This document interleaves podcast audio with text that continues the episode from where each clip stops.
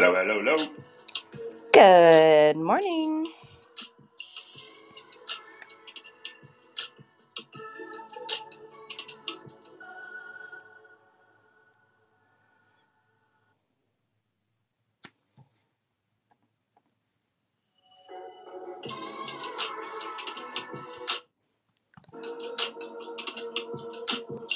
How's my volume?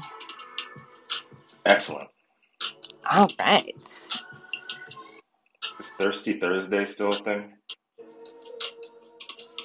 Always, Rico. I hope so, because I'm really thirsty.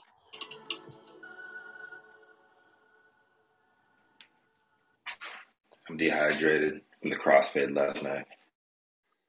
Uh, I'm just rocking some Cottonmouths from, from some uh, bubblegum gelato this morning. Is everyone a moderator who needs to be a moderator? Did I get you all?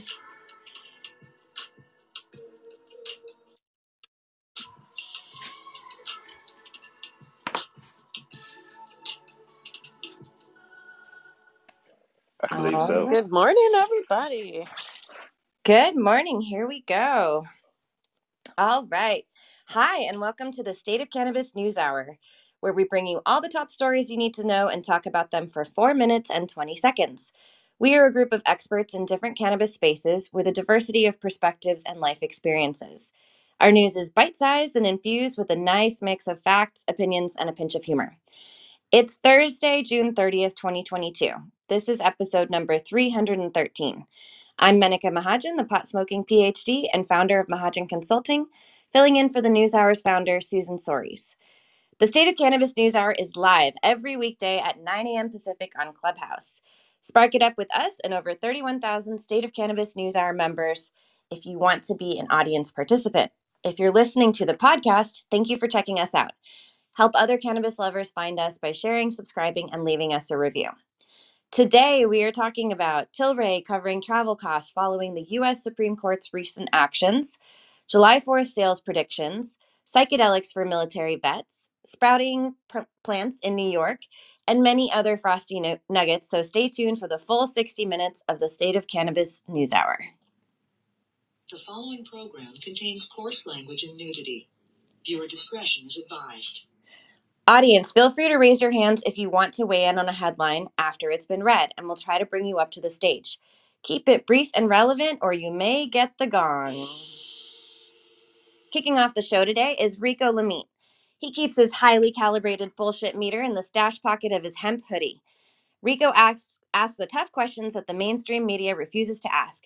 The self-proclaimed dopest dad alive is here to encourage other dope dads. Find him here every weekday as a co-producer of the State of Cannabis News Hour. Rico, what do you have for us today? All right, so mine is from Ad Week by T L. Stanley. July fourth will be lit. The holiday is expected to be cannabis's hottest summer sales day. What to the slave is the fourth of July? Immortal words spoken by the late, great Frederick Douglass, whom Donald J. Trump in two thousand seventeen referred to as an example of somebody who's done an amazing job and is being recognized more and more, I notice. Well, the recent U S Supreme Court rulings uh, that have been mainstream news hot topic. It looks like uh, many black people won't be alone this year in refusing to call the fourth of July their Independence Day. But my story is not about politics, so I'm going to stay on topic. In this article, T L. Stanley referred to the fourth of July as long a day of protest for cannabis legalization that's transformed recently into a major driver of legal sales. No, it isn't just mainstream. It isn't as mainstream as four twenty or Thanksgiving, but the holiday is shown to be a boon over the last few years to the cannabis industry's bottom line. Look out for a flurry of S M S and social media campaigns coming from some of your favorite retail operators and brands, that is, uh, unless they've been shadow banned, detailing discounts and pro, uh, promotions because if the data reads correct from B D S A, uh, B D S A Analytics, and Surfside, this fourth of July is gearing up to be the biggest sales day of the summer ever. July is already annually the strongest sales month between May and September, but this year's analysts are predicting double-digit jumps in sales, a mark well above average before this year due to long-anticipated return to in-person events. The Friday before uh, July fourth, or tomorrow, Surfside said, is the fifth biggest day of sales day of the year, up annually averaging a sixty-seven percent uptick over daily sales through the calendar year, making fourth of July weekend sales in the top five annual earners behind four twenty, Memorial Day, Labor Day, and Halloween. And it might be something brands and retailers should be looking to lean into harder than usual, um, with the looming recession sure to put a dark cloud over industry revenues for the foreseeable future. Per the article, B D S A co-founder and C E O Roy Bingham called weed a sticky good and somewhat immune to economic fluctuations. And with the American public dealing with such divisive uh, headlines and over gun control and Roe v. Wade, there's going to be a boost in demand. People are fucking depressed. The article notes a recent Harris poll done for Curaleaf, uh, revealing forty-one percent of consumers do uh, uh, consume uh, due to re- reduced anxiety, forty-four percent to lessen stress, and forty-nine percent to help with sleep. I expect that number to spike even more as folks looked uh, to alternative methods for dealing with social issues, fucking them up mentally, emotionally, financially, and so on. It'll be an interesting holiday weekend indeed, but I... guess folks are getting tired of smashing cubes of Bud Light for beer pong and popping off illegal fireworks like everything's normal. Maybe. Either way, look out for a ton of awesome deals from your favorite local operators and help them stay afloat during the, inev- the inevitable tough period ahead. It's going to be a cold summer, y'all. This is Rico Lemaitre, dopest dad on the street for State of Cannabis News Hour. What are your fourth of July weekend plans? Smoking a lot of weed. Yeah, I'm going to take some time. Um, did they do any examination into like proximity to seven ten? They did not. This, this is by Ad Week. So uh, I'm uh, not necessarily a cannabis specific um, um, uh, outlet, but I was very surprised they didn't even mention oil day with seven ten, which is pretty damn big down here. And I know that um, it's, it's pretty big in New York as well.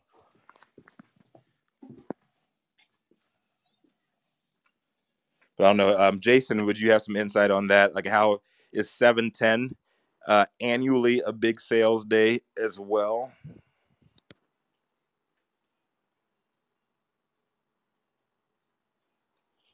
Paging, Mister Rico, you, you, Rico, Rico, you're asking me if seven ten is as big of a holiday as four twenty? Not necessarily as big as four twenty, but is seven ten another big sales day too? I know four twenty is always a big uh, sales day, but is is seven ten a major um, sales day for retailers also? Uh, seven ten is, is growing, and it depends on how each store markets, but it, nothing is in comparison with four twenty. I feel like seven ten people don't know as much, you know, just from what I've seen with like the general mainstream public. But I think this was a cool story. It was really interesting to, you know, hear different perspectives on on um, on the day, as a lot of people are definitely affected differently by it. Um, and I think that there'll probably be a lot more smoking than there has been in the past because like just mo- a lot more states are online. And I don't know whose families are like mine, but legal is moral. So that's okay now. So I think there'll be some more smoking than we think. Uh, some definitely some stuff being sparked up that's not fireworks.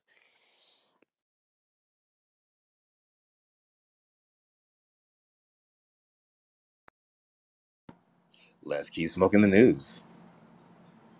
He's the industry's very own Kaiser Brose, also known in Detroit as White Gucci, London, the Booth Free Bloke, and in West Hollywood, El Presidente.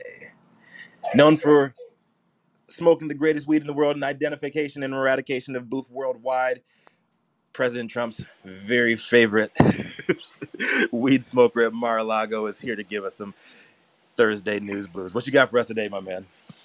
Actually, Take Rico, my news, actually today, my my news is a happy story because there's some much needed relief that I feel that is going to come to California cultivators very soon because cannabis trailer bill passes California Assembly sixty-six to zero and moves forward to the governor's desk. The California Assembly Wednesday night voted sixty-six to zero in favor of A B one ninety-five, a trailer bill containing a slew of measures intended to shore up the state's ailing cannabis industry, including freezing the state's excise tax at fifteen percent for three years and suspending the cultivation tax beginning January first, twenty twenty-three, with July first, twenty twenty-two, the actual cutoff date after which cultivators will no longer be assessed the tax under certain circumstances. However, the bill effectively shifts that tax burden from the cultivator to the consumer by directing the state's taxing authority, starting with the twenty twenty-five twenty-six fiscal year and every two years thereafter, to adjust the cannabis excise tax rate by a percentage that will generate an, an, an amount of revenue that would have been collected pursuant to the cultivation tax imposed prior to its discontinuation under this bill, not to exceed nineteen percent of the gross receipt of retail sales. A B one ninety-five also contains breaks, excuse me, breaks for equity licenses, requires the integration of delivery delivery transactions into the state's track and trace system, and includes waivers for retailers under certain circumstances while making them responsible for excise tax collection and remittance, and enhances efforts targeting the illicit market, including a civil penalty of up to ten thousand dollars per violation against a person who has management or control of a commercial property or a commercial building, room, space, or enclosure, and knowingly rents, leases, or makes it available for the unlicensed cultivation, manufacture, storage, sale, or distribution of cannabis. It remains to be seen if A B one ninety-five has the right stuff to fix what's broken in the California market, but the Assembly, in a rare show of bipartisanship, touted the bill as a necessary, if belated, effort to save the legal cannabis industry. This industry, especially those who've been playing by the rules, have been asking for help for years and years, said bill sponsor Philip Ting, Democrat from San Francisco. This, this bill this year, they get it. This bill suspends the state cultivation tax. It maintains the excise tax at fifteen percent and also moves the collection of that excise tax from distributors to point of sale. It provides additional tax relief in the form of tax credits for high road for, for high road cannabis employers, as well as tax credits for cannabis equity operators. It also strengthens worker protections, provides local jurisdictions with more enforcement tools, including the ability to pursue civil penalties against commercial properties that facilitate unlicensed operators, and civil penalties related to water pollution, unauthorized water diversion due to unlicensed cannabis cultivation. Vince Fong, Republican from Bakersfield, also spoke in favor of the bill. It is a remarkable day when we can consider a bill that actually decreases taxes, and I commend the Assembly Budget Committee for recognizing this necessary reform, he said. The cannabis market has been in limbo between licensing uncertainty to crippling taxation and an irregularity changing re- regulatory scheme, and this bill will implement incremental and stabilizing changes, changes that are critical to combat the illegal cannabis market, pro- providing cl- certainty to programs that are funded from Prop sixty-four is also crucial. I urge a yay vote. And last but not least, Tom Lackey, Republican from Palmdale, also rose to speak. I just want to remind everybody that I'm very thankful for this kind of measure, who allows us to take on this illicit market that is raping the land of my district, he said. You ought to see the amount of illegal grows that we have that are stealing water, they're poisoning the land, and this will allow the legal market to take one step closer to defeating those who deserve to be defeated. So thank you very much for your support in this measure. Following this sixty-six to zero vote, the Speaker ordered the bill's immediate transmittal to the governor's desk, where we all anticipate he will sign this. And this is Jason Beck reporting for the State of Cannabis News Hour. sixty-six zero. That's huge. Yeah, but I mean, you know, there were a lot of compromises. I mean, Bradford really made a solid push at the end there for some additional assistance for social equity. You know, I mean, seventy-one percent of the social equity money going to rural white California is an unacceptable result. And, you know, there were some efforts to address those that were ultimately rejected by the administration. And I think um, you know, there's more work to be done on this one for sure. Thank you for pointing that out, Laura, um, especially uh, for, for people who are not in California, don't know the breakdown of that. I just saw the sixty-six to zero uh, vote. Thought it was a, a benefit. Do you have any uh, response to that, Jason? I have a question. Um, so, Laura, what happens to S B twelve eighty-one, the proposal to drop the excise tax to five percent? Is Bradford just going to pull that bill? Is that your understanding? Yeah, that, that's done for now. Okay. But yeah. Okay. So this is it. This is what we get. Yep, you get what you get, year. what you get, and you don't get upset, as they say. But you, you yeah. go ahead and get upset in my book. Nice. This is this, this this this is a step in the in the right direction. There is much more that needs to be done. Um, from for one, for just re, for for removing the arm's length transaction that really makes that fifteen percent excise tax twenty-seven percent, and they also need um, to. To, to to to stop raising this excise tax, but but ultimately I think we can get there. Um, we just have to make some more positive steps in this direction. Yeah, I agree, Jason, and I think you know just the suspension of that cultivation tax is huge. Just I know so many people that are just so crushed by that. So that I think it is positive. I I, I think like you guys are saying could be much better, but it's definitely a glimmer and a step in the right direction, like Jason was saying.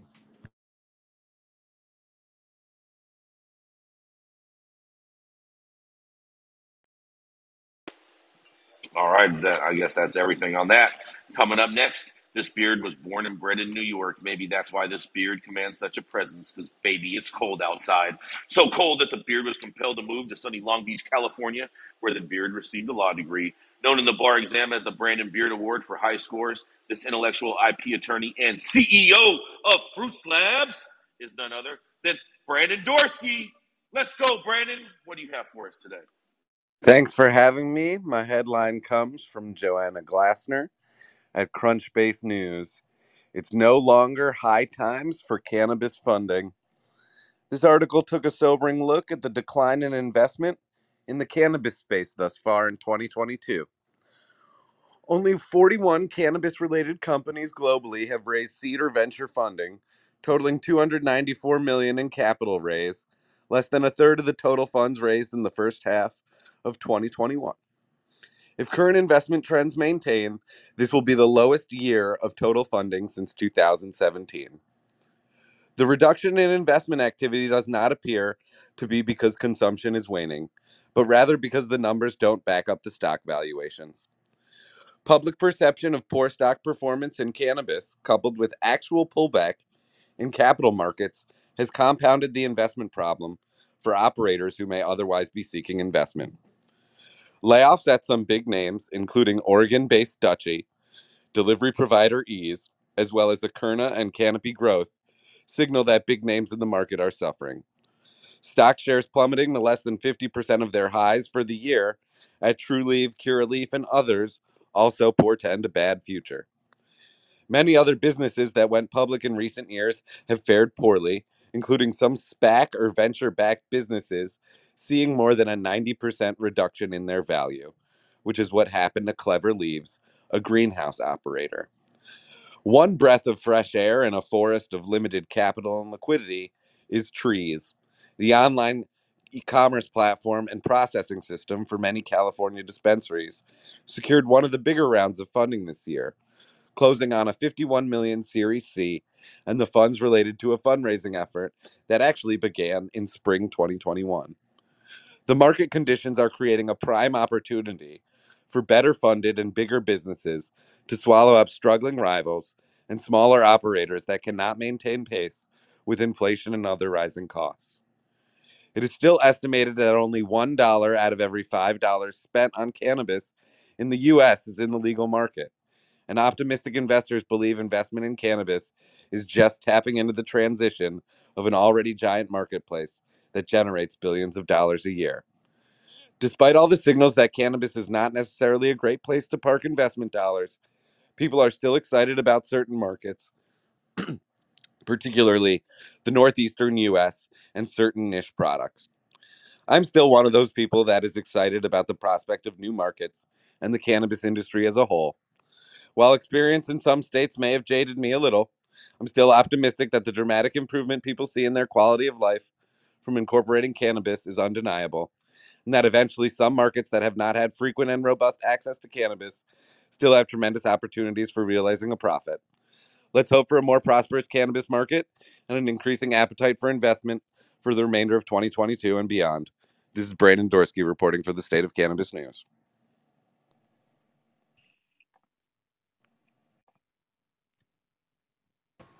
Good morning. Uh, this is Doctor Felicia. Um, I'm looking at the graph, and that, that we took a really big dip in twenty twenty, and I can only assume that that's the pandemic, which uh, contributed to supply chain issues, um, and now we have inflation, global inflation.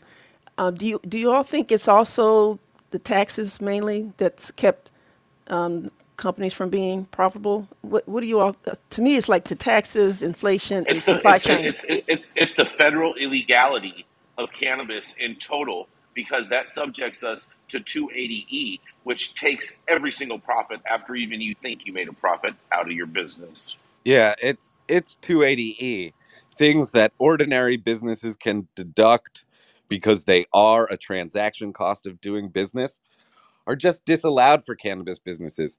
You have employees where you are not even allowed to deduct the cost, not only what you pay the employee, the cost of carrying the employee. It is absolutely absurd and ridiculous.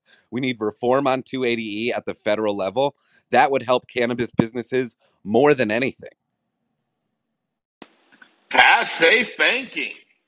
Actually, Jason, since two eighty E, it's such an essential element, like you're saying, why can't Republicans get behind descheduling and just kill all this shit, get rid of two eighty E? It just there, gets rid of all of this. It's just descheduling, Eric. What's that? Really? There's a number, there's a number of Republicans. How, it's a, it's a distinct minority of Republicans in the Senate and in the House. There was three Republicans that voted for uh, for for the Moore Act. Only three and in the entire House. The Moore, How the can Moore you Act say was a flawed bill?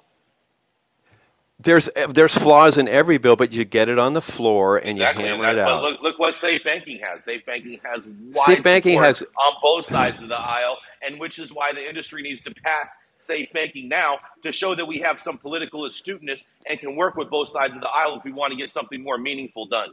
Right, work with both sides, and there's zero. You know, you, we go back and forth until you know exactly why the Dems won't support safe banking. You know exactly why, because there's nothing at all about equity or expungement. These are critical foundational things that need be, to be addressed, and they're not. Equity and until and they are, it's equity nothing going to happen. Need to happen on a state level.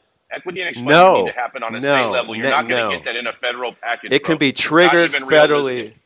It is well, realistic, and it's essential. I like to say that Republicans are never going to get behind cannabis because there are two huge Republican-backed industries that need cannabis to be illegal, and that is the big prison industrial complex and big pharma. Cannabis challenges both of those industries. And I'm in Cleveland, Ohio. Cleveland, Ohio is one of the worst cities in the country for Black women. It's been studied. The worst. And do you know why? Because they use that cannabis illegality to absolutely terrorize Black families. Terrorize them. I'm going through it now. That's why. Thank you so much for that comment, uh, Amber. I think the most important uh, word you said there, um, uh, Jason, was uh, the most meaningful changes that are needed. And I think that's the, the, the biggest divide between the right in the left, where a lot of people on the right think the most meaningful change need to, needed to happen is in banking, where people on the left and uh, mostly, I'd say the majority of folks think change needs to be made with the uh, uh, with the view on urban communities, uh, the communities that have been affected most by the war on drugs. And I think that's the compromise that Eric that's going to happen on a state level, Rico. That's hold on, hold on, on a state hold on, level. Hold on, I think so, that, I think that's what Eric Eric was saying that, that Republicans are not willing to budge on. They're not willing to compromise on that. Where the Democrats have been willing to compromise on safe banking, and they actually voted. The Democrats well, yeah, have I mean, not been wait, willing wait, to wait. compromise on safe banking. That's totally false. They voted. You had Cory Gardner, they, they you had Cory Gardner and others standing on a hill, willing to die in, on the sword to make sure that safe banking did not pass. Get the fuck out of here. So wait, I have. And to... then they put safe banking into the last iteration of the Moore Act, did they not? Yes, yeah, I believe they did. Yeah. So I, I have to go back and actually read safe banking again because it's been a while, right? So um, it's my understanding, though, that it doesn't really address the heart of two eighty E, right? I mean, so it's it's a totally different issue, Jason. And, you know, as far as I oh, understand... No, no, no, no, I'm, I'm not I'm not trying to oh, say okay. that safe banking safe banking is going to oh, fix okay, two eighty E. Good. No, no, that is not... No, no, no, no. okay, that, good. I'm not saying Thanks. that at all. I'm okay, not, okay. not not saying that at all. But what I'm saying is that as far as the cannabis industry, we need to show a level of political astuteness and pass something that we can actually get past to show other members in Congress that our industry is ready for the big leagues. And until that happens, ain't shit gonna happen. Why don't we just get a carve out for I R C two eighty E? I mean, that sounds because like an easier ask. You can't get a carve out for I R C two eighty E without a federal excise tax, because the Congressional Budget Office is going to say, oh, well, we're taking all this money out of out of government and we don't have any replacement filler for it. So any any bill that would have that would have a ne- such a negative score on a C B O score that it would never pass the muster to pass the House or the Senate. Yeah, I can I can see like, that, but that's just about addiction to cash, right? I mean, which is one of the issues we talk about regularly. Sorry, I'm done speaking. At, at this point, the federal government plans on g- realizing gains from applying two eighty E to cannabis businesses. It's they they rely on it. Yeah, yeah, I know that. I mean, they have special task forces and education systems specifically set up because of the cost-benefit analysis and going after cannabis businesses under that section code. But it's up to the lawmakers to help represent us in changing the, those rules. So that's my question. I, I don't understand the question, Laura. I'm sorry. No, you basically, I mean, you basically shot back a good answer and a good response to it with, with regard to the C B O score, uh, and that I can identify with. Jason, did you have something for us?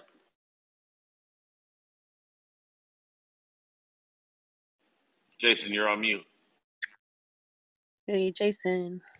Jason. Come on, Pitkin.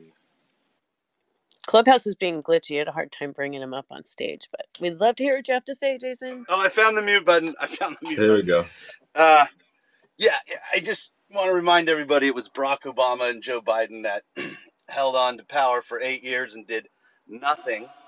And now Joe Biden and Kamala Harris have the powers, and they're going to want to get elected again. And if they do nothing, you should not vote for them. Now, finally, they rescheduled Vicodin without an act of Congress. Cannabis can be rescheduled at any time while the Democrats are in control. So, you know, we got a lot of freedom-loving Republicans that are ready to join this fight and have been joining this fight. When it comes to rescheduling, it only has to do with the Democrats, period.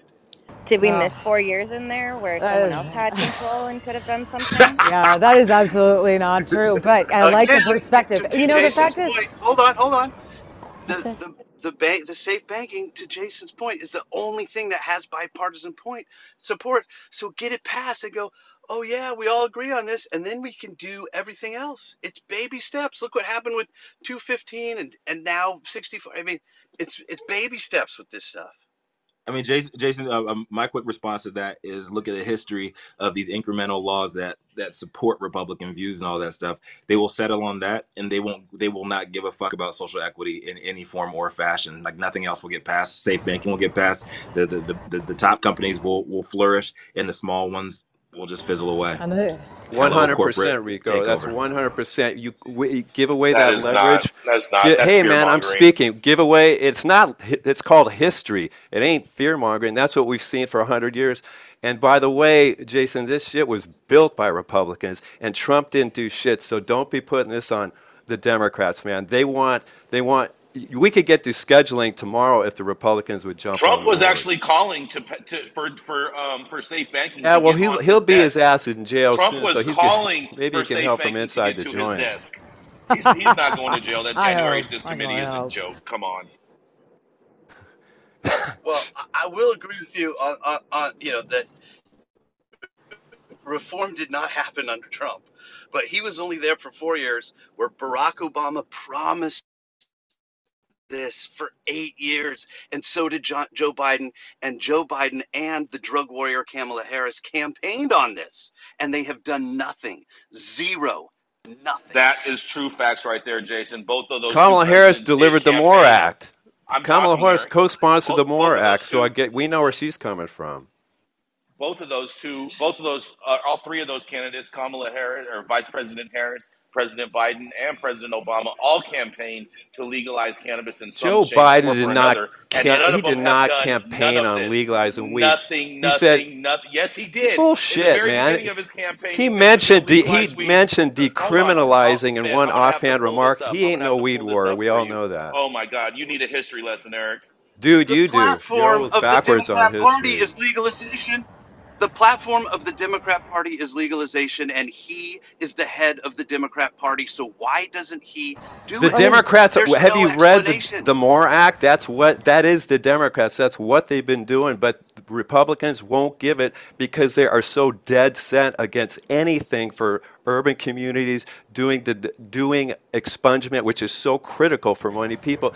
Don't you get there's been a war on drugs for one hundred years where, all, where a lot of us have had our relatives and friends in jail for this shit? We want them out. You realize that the president doesn't actually make the laws, right? I mean, they have certain executive powers, but they don't when it comes make the laws. Anyway, you guys, I, I love this topic. I think we could totally get a room on this, but we have a ton of speakers I, I think we should get to. Um, I really do. I love this conversation. I'm wondering if we should get an extra room or...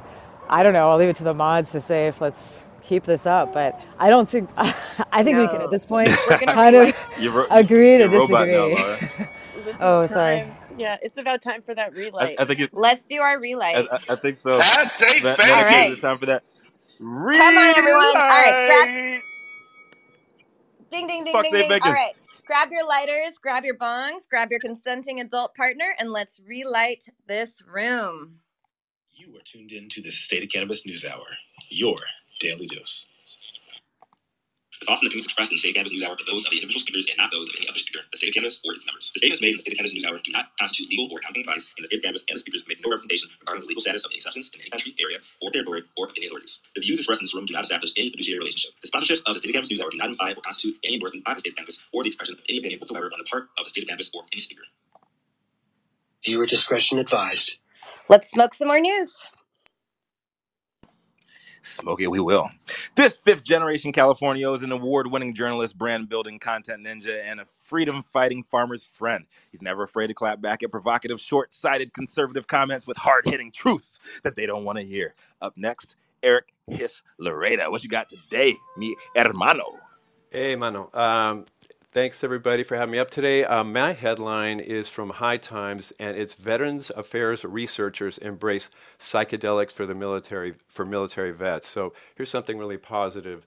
According to the New York Times, the last time that Veterans Affairs explored psychedelics as a medical treatment was in nineteen sixty-three. This was around the same time that the Central Intelligence Agency and the U S Army was testing L S D as a way to mind control enemies.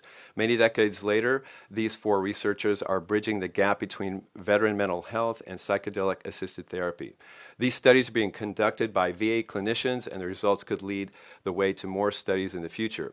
Doctor Shannon Remnick is conducting a study with ten veterans in a V A clinic in Loma Linda, California. She became one of the first doctors since the nineteen sixties to be allowed to use psychedelics as a treatment in that clinic, which is overseeing the progress of combat veterans suffering from P T S D. Each volunteer will experience three sessions using M D M A as a way to explore their condition and begin each session with calming activities such as breathing exercises and poem readings. Sessions are led by the patient but assisted through the process with the help of a therapist who mainly listens rather than directs. Quoting, "We are alongside and with the patient as they're exploring a kind of excavation site," Doctor Remick says. "Ultimately, it's not for us to point and say, hey, look at that, because what I'm seeing may not be the same from their angle."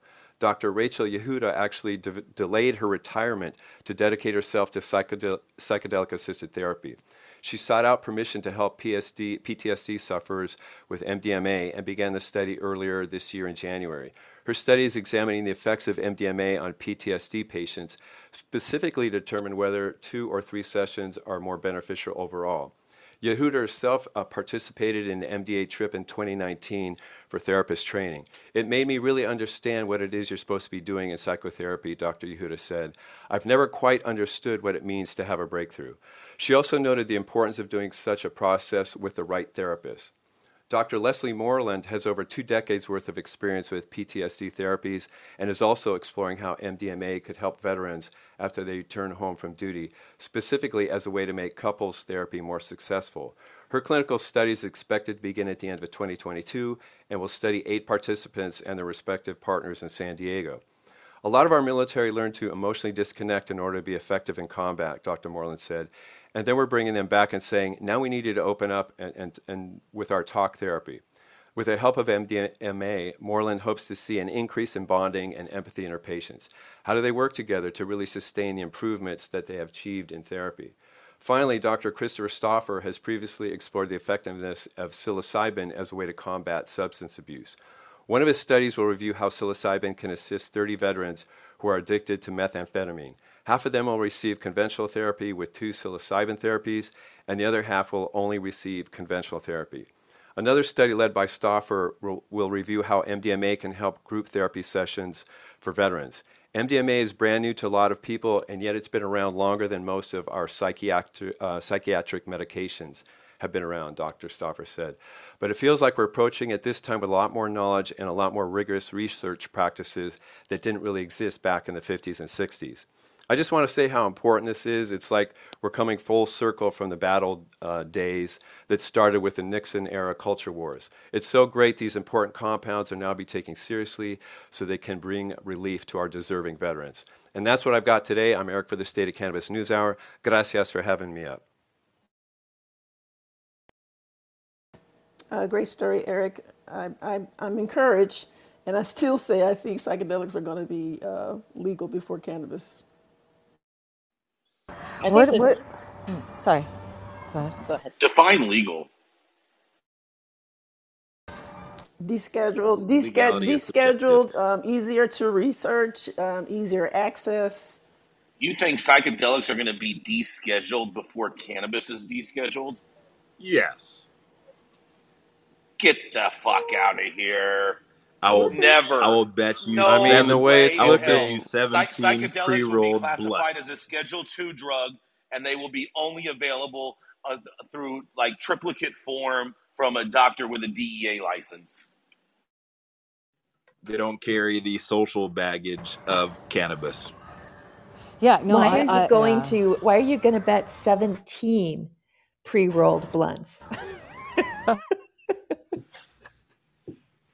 I, I mean, know. That's a pretty specific number. Oh, it's pretty specific. But I, but I think so too. It's the number I mean, that came to mind. Doing... well, because eighteen is too much, and, and sixteen is too little. But I mean, they're they're doing the research. They're they they started out with the research. They've they've developed a very consistent delivery mechanism by growing uh, the psychedelics on you know on the E. coli medium. So they're going to have they're they're going to have one. Uh, one compound that they can bring forth to the F D A for F D A review. And the F D A loves that. F D A hates whole flower because they don't know what to do with, you know, eighty-eight uh, phytonutrients in a plant. I mean, w- what what is the, the thing that is causing the reaction in the patient? But uh, psilocybin, M D M A, much easier to study. They'll definitely go before cannabis. Great point, Doctor. Mm-hmm. Very good point. I was I was wondering what the doctors um, think about the size of the studies and the significance of the limited number. You know, I don't think we're ever going to get these uh, big randomized controlled trials like we've seen with uh, with other pharmaceuticals.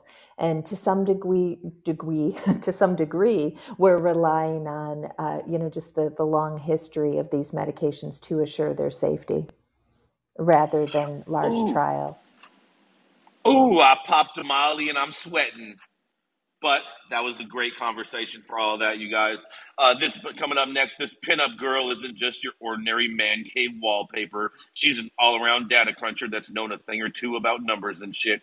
An educator, a brand strategist, a healthcare consultant, and founder of the Cannabis Business Council of Santa Barbara County. It's none other than Liz Rogan. Well, thank you so much for that amazing intro, Jason, and greetings, everyone. Happy Thursday. Thank you for joining us today. My story comes from A B C News by Michael Hill of the Associated Press. The headline reads, New York's first legal marijuana crop sprouts under the sun. We'll be changing marijuana to cannabis in the rest of this story. So this story comes out of Clifton Park, New York, where the article says, quote, New York's recreational cannabis market is beginning to sprout, literally, end quote. So New York tried a unique approach and gave two hundred three hemp growers first chance to cultivate cannabis. Big grows will likely come in later as they look forward to the start of sales, which could start by the end of the year. These are conditional cultivator licenses, and these holders, these guys can ups, um, grow up to an acre outdoors. They can grow all of some of their crop in greenhouses in smaller areas and use limited lighting.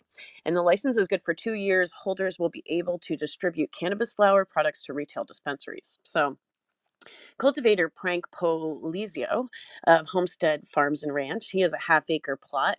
He also farms beef and chicken, and he added cannabis into the mix, well, hemp. He sees it as an opportunity which already has a demand, saying, quote, hopefully it benefits the farmers. Been a long time since there's a real cash crop, end quote. I really hope that works out for you, uh, Frank. New York's decision to give a head start to hemp growers is unusual, as typically other states have relied initially on their existing medical growers.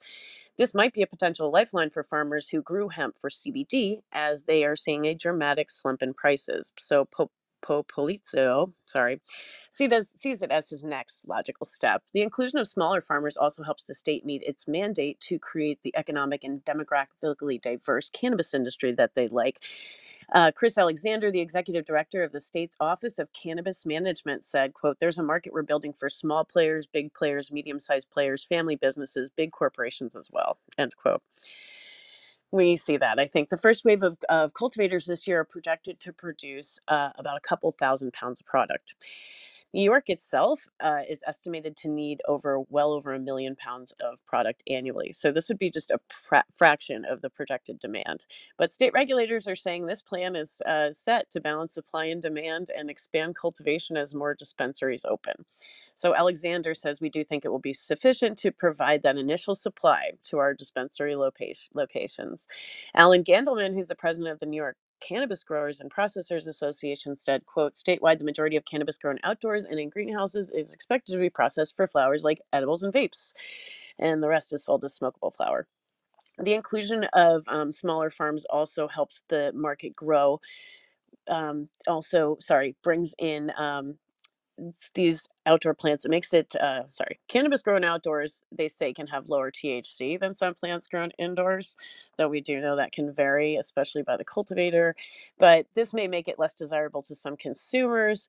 And so there, this uh, grower, Moke Mokatoff of Claverack Creek Farm in Hudson Valley, says, talks about sun-grown cannabis and says that a lot of aficionados just like the way it is a lot better, and that it requires a lot less energy than any energy-hungry indoor grows.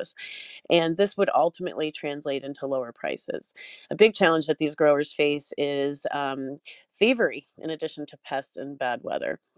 So they have motion detectors and electric fences, and they're sleeping in the field. Um, so this uh, turbo boost in production also is expected to come from indoor growers, ex- particularly companies that already are producing there. Um, so major players that are poised to take advantage of this are Green Thumb Industries. They're building a growing and manufacturing facility that's uh, going to cover more than four point five acres at the site of a former prison uh, north of New York City. And it's a Warwick facility. It's expected to be open next year, and they'll have a wide array of Green Thumb products. They're in already in fifteen states, Green Thumb is, and a medical cannabis company in New York. So These uh, New Yorkers have been watching the industry flourish um, and have high expectations for this market. So I wonder if there's going to be enough supply. And what do you guys think? This is Liz Rogan. I'm reporting for the State of Cannabis News Hour. I was wondering if anyone on the stage or in the audience has actually seen um, the hemp being grown in New York, given its climate. How does it compare to like Kentucky or Georgia?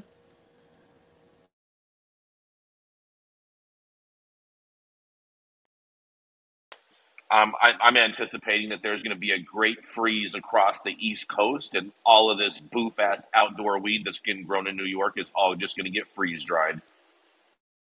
Well, the other thing that could happen is with climate change. I mean, seriously, like a heat wave, like that could really decimate a lot of people. But they do have a lot more water than we do, at least out here. Yeah, I was going to say they at least have the water. The other thing is it's interesting. Um, I was thinking back to that story of that guy who uh, wrote that book called Pressure, who like supposedly said he knew the East Coast cannabis industry better than anyone and pulled out his gold bars out of the woods. And I'm like, where's that guy in this? Is he bumming? He can't, you know. And it's just kind of interesting with the hemp people. It seems like they're getting so much given to them with being able to self-distribute and manufacture. How are all these hemp people going to be determined between their cannabis and their hemp? Because it's all the same goddamn plant. Yeah, I think test results only on that, but it'll definitely be interesting. I think it sounds like if there's going to be a limited supply, like trappers head to New York, or New York's a good place to go right now. Yeah, They're going to be all, short all the supply. Trappers are already headed out to New York because you can just open up a bodega and just sell weed out of there for a fraction of the cost of getting a license, or just even open up a food truck and parking on forty-fifth and whatever the fuck. Trapping it up in the Big Apple. Let's keep smoking the news. They call guys. it. They call it the trapple, Liz. The trapple.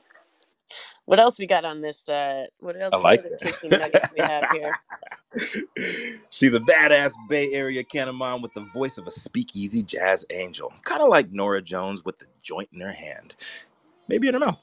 The co-founder of the International Cannabis Bar Association, chair of the Bar Association of San Francisco Cannabis Law Section, and founder of the San Fran Equity Applicant Pro Bono Legal Project is here to hit us with a little bit of that Thursday blues. Laura DeCaro, what you got for us today? Hey, hey, hey. Thank you, thank you, thank you, Rico. Uh, sorry, folks, I'm outside, so I apologize if there's any background noise. Um, tried to keep it to a minimum. Uh, my story today is actually mm, slightly ancillary to the cannabis industry, but it's about uh, cannabis producer Tilray will cover travel costs for reproductive care in the United States. It was published by Matt Lemmers, who's the international editor for M J Biz. Um, apparently, New York headquartered cannabis producer Tilray Brands said that it will cover travel and accommodation expenses and provide paid time off for its U S based employees who need to travel out of state for reproductive health care.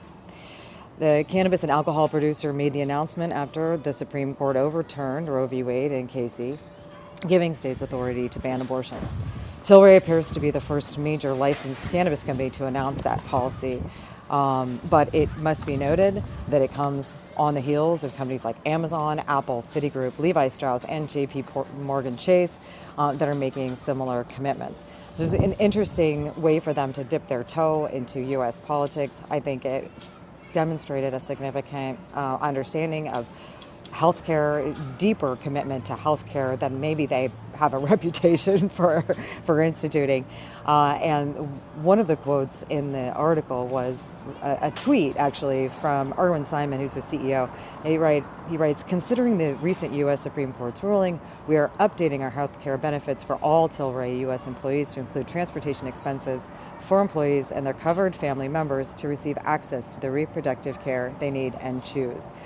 Um, transportation for their Canadian employees apparently isn't going to be covered, most likely, but um, apparently they have access to closer facilities.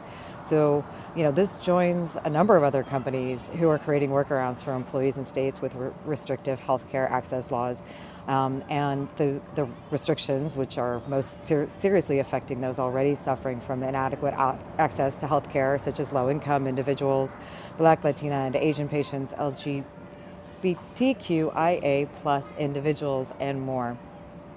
Um, it, it's interesting because as an attorney, um, and I'm sure Brandon has some thoughts on this, you know, the pace at with the, which these new state laws restricting or abolishing women's rights to make decisions with their doctors are going into effect, and the patchwork of the different rules mean that legal counsel for all these companies are really going to need to keep up on these laws to limit the exposure to litigation, bans on conducting business in that state, which Texas has threatened, or even criminal penalties. So while this isn't necessarily a cannabis story, it was related to something that's happening in the cannabis industry, and it'll be interesting to me to see if other cannabis brands kind of follow on as their commitment to access to healthcare as a human right is put to the test in the court of public opinion. My name is Laura DeCaro, reporting for the State of Cannabis News Hour, and I, I don't know if anybody has any thoughts on this.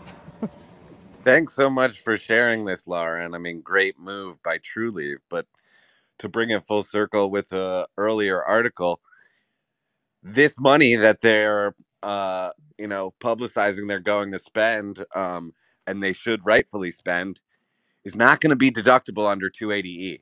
So it it could become problematic for cannabis businesses to uh, make these types of commitments, although I think they should be. And in order to attract the right talent in a competitive market, it's something that businesses need to consider whether it's deductible to them or not. Brandon, doesn't, doesn't, Tilray, doesn't Tilray get away Tilray from that because they're publicly traded and not based in the U S? No, it's based in New York. It's a, a U S company. But aren't they traded on the on the Canadian Stock Exchange? Doesn't yeah, mean but, their but, American yeah. business operations are not subject to American taxes. I think it's a, a good gesture. It's great P R. I just don't know how sustainable it is in light of Brandon's article about cannabis companies having to cut back. Uh, it might be more efficient to fund some pro-life, uh, I'm sorry, some pro-choice um, legislators. Yeah, right. That's tr- that's true too. And, but you know, I think that I don't know how Tilray is organized uh, as a company, but they also have an alcohol arm. It, it may be that they can offset some of this because of the, just the sheer size.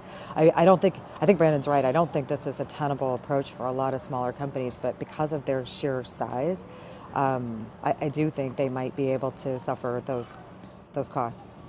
Most of these big, most of these big M S Os have um, holding companies or payroll company, or sorry, employment companies set up so that they can have Um, non-plant touching employees um, into a different tax bracket so that they do have they don't have two eighty E that applies to them. So what I'm guessing is these are either uh, s- someone that is non-plant touching, or they can transfer them to a non-plant touching um, role during the time that they're going to transfer them out of state for their whatever medical proce- procedures they're having. Um, but there's definitely ways of getting around two eighty E for specific employees. Thank you for saying that, Nick. I was I was gonna I was gonna say something similar. Yeah, they're gonna get real creative with their accounting practices. Get this well, that's shit good done. To know. Let's keep smoking and, news. And hold on, and that's actually how certain large companies were able to get P P P loans during COVID, because they have a large majority of their staffing into these alternate companies. So um, it, there, there's some shadiness going on in the industry. We all know that. You think there's some shadiness going on in the industry, Nick? There's always shadiness when you're not using sunlight to grow your cannabis, Jason. Uh, oh, yeah. Oh, well, for, no oh, one should yeah. use sunlight. No one should use sunlight to grow their cannabis, because at that point, they're just growing firewood. Yeah. But nonetheless. Yeah, twenty-eight million years still going strong, brother. Yeah, that shit's boof, Eric, and you know yeah, it. Yeah, but nonetheless, you know it. he's a blunt... He's a blunt blowing Fresno based. What's that? Growing fire. You're only growing fire if you're growing indoors. He's a blunt blowing Fresno based man of the people, representing the black conservative voice whose existence Joe Biden would love to strip from him and, and give you a whole nother hood pass for even acknowledging. Here to change the narrative, it's none other than the governor himself, Nicholas Wildstar.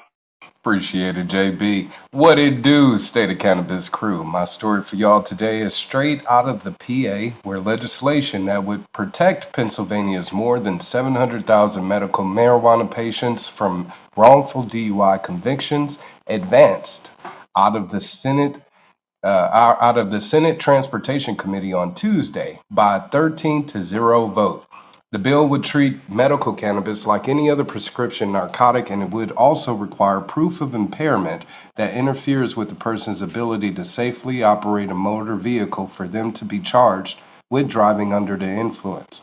Pennsylvania is one of twelve states that have a zero-tolerance law for certain drugs, including T H C.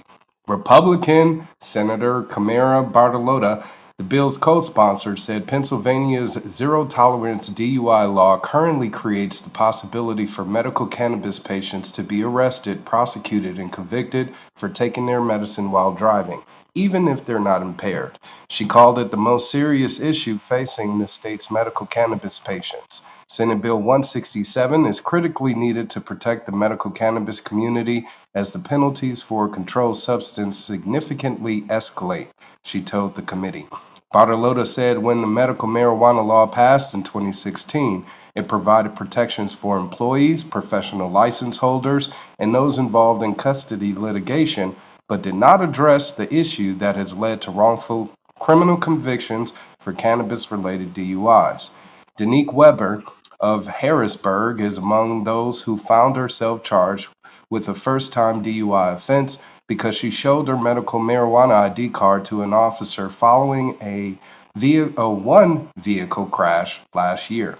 The thirty-five-year-old mother of six who spoke out about her situation says she did not have any cannabis in the car with her and was not impaired at the time of the crash that she blamed on faulty tires that caused the car to veer into a guardrail.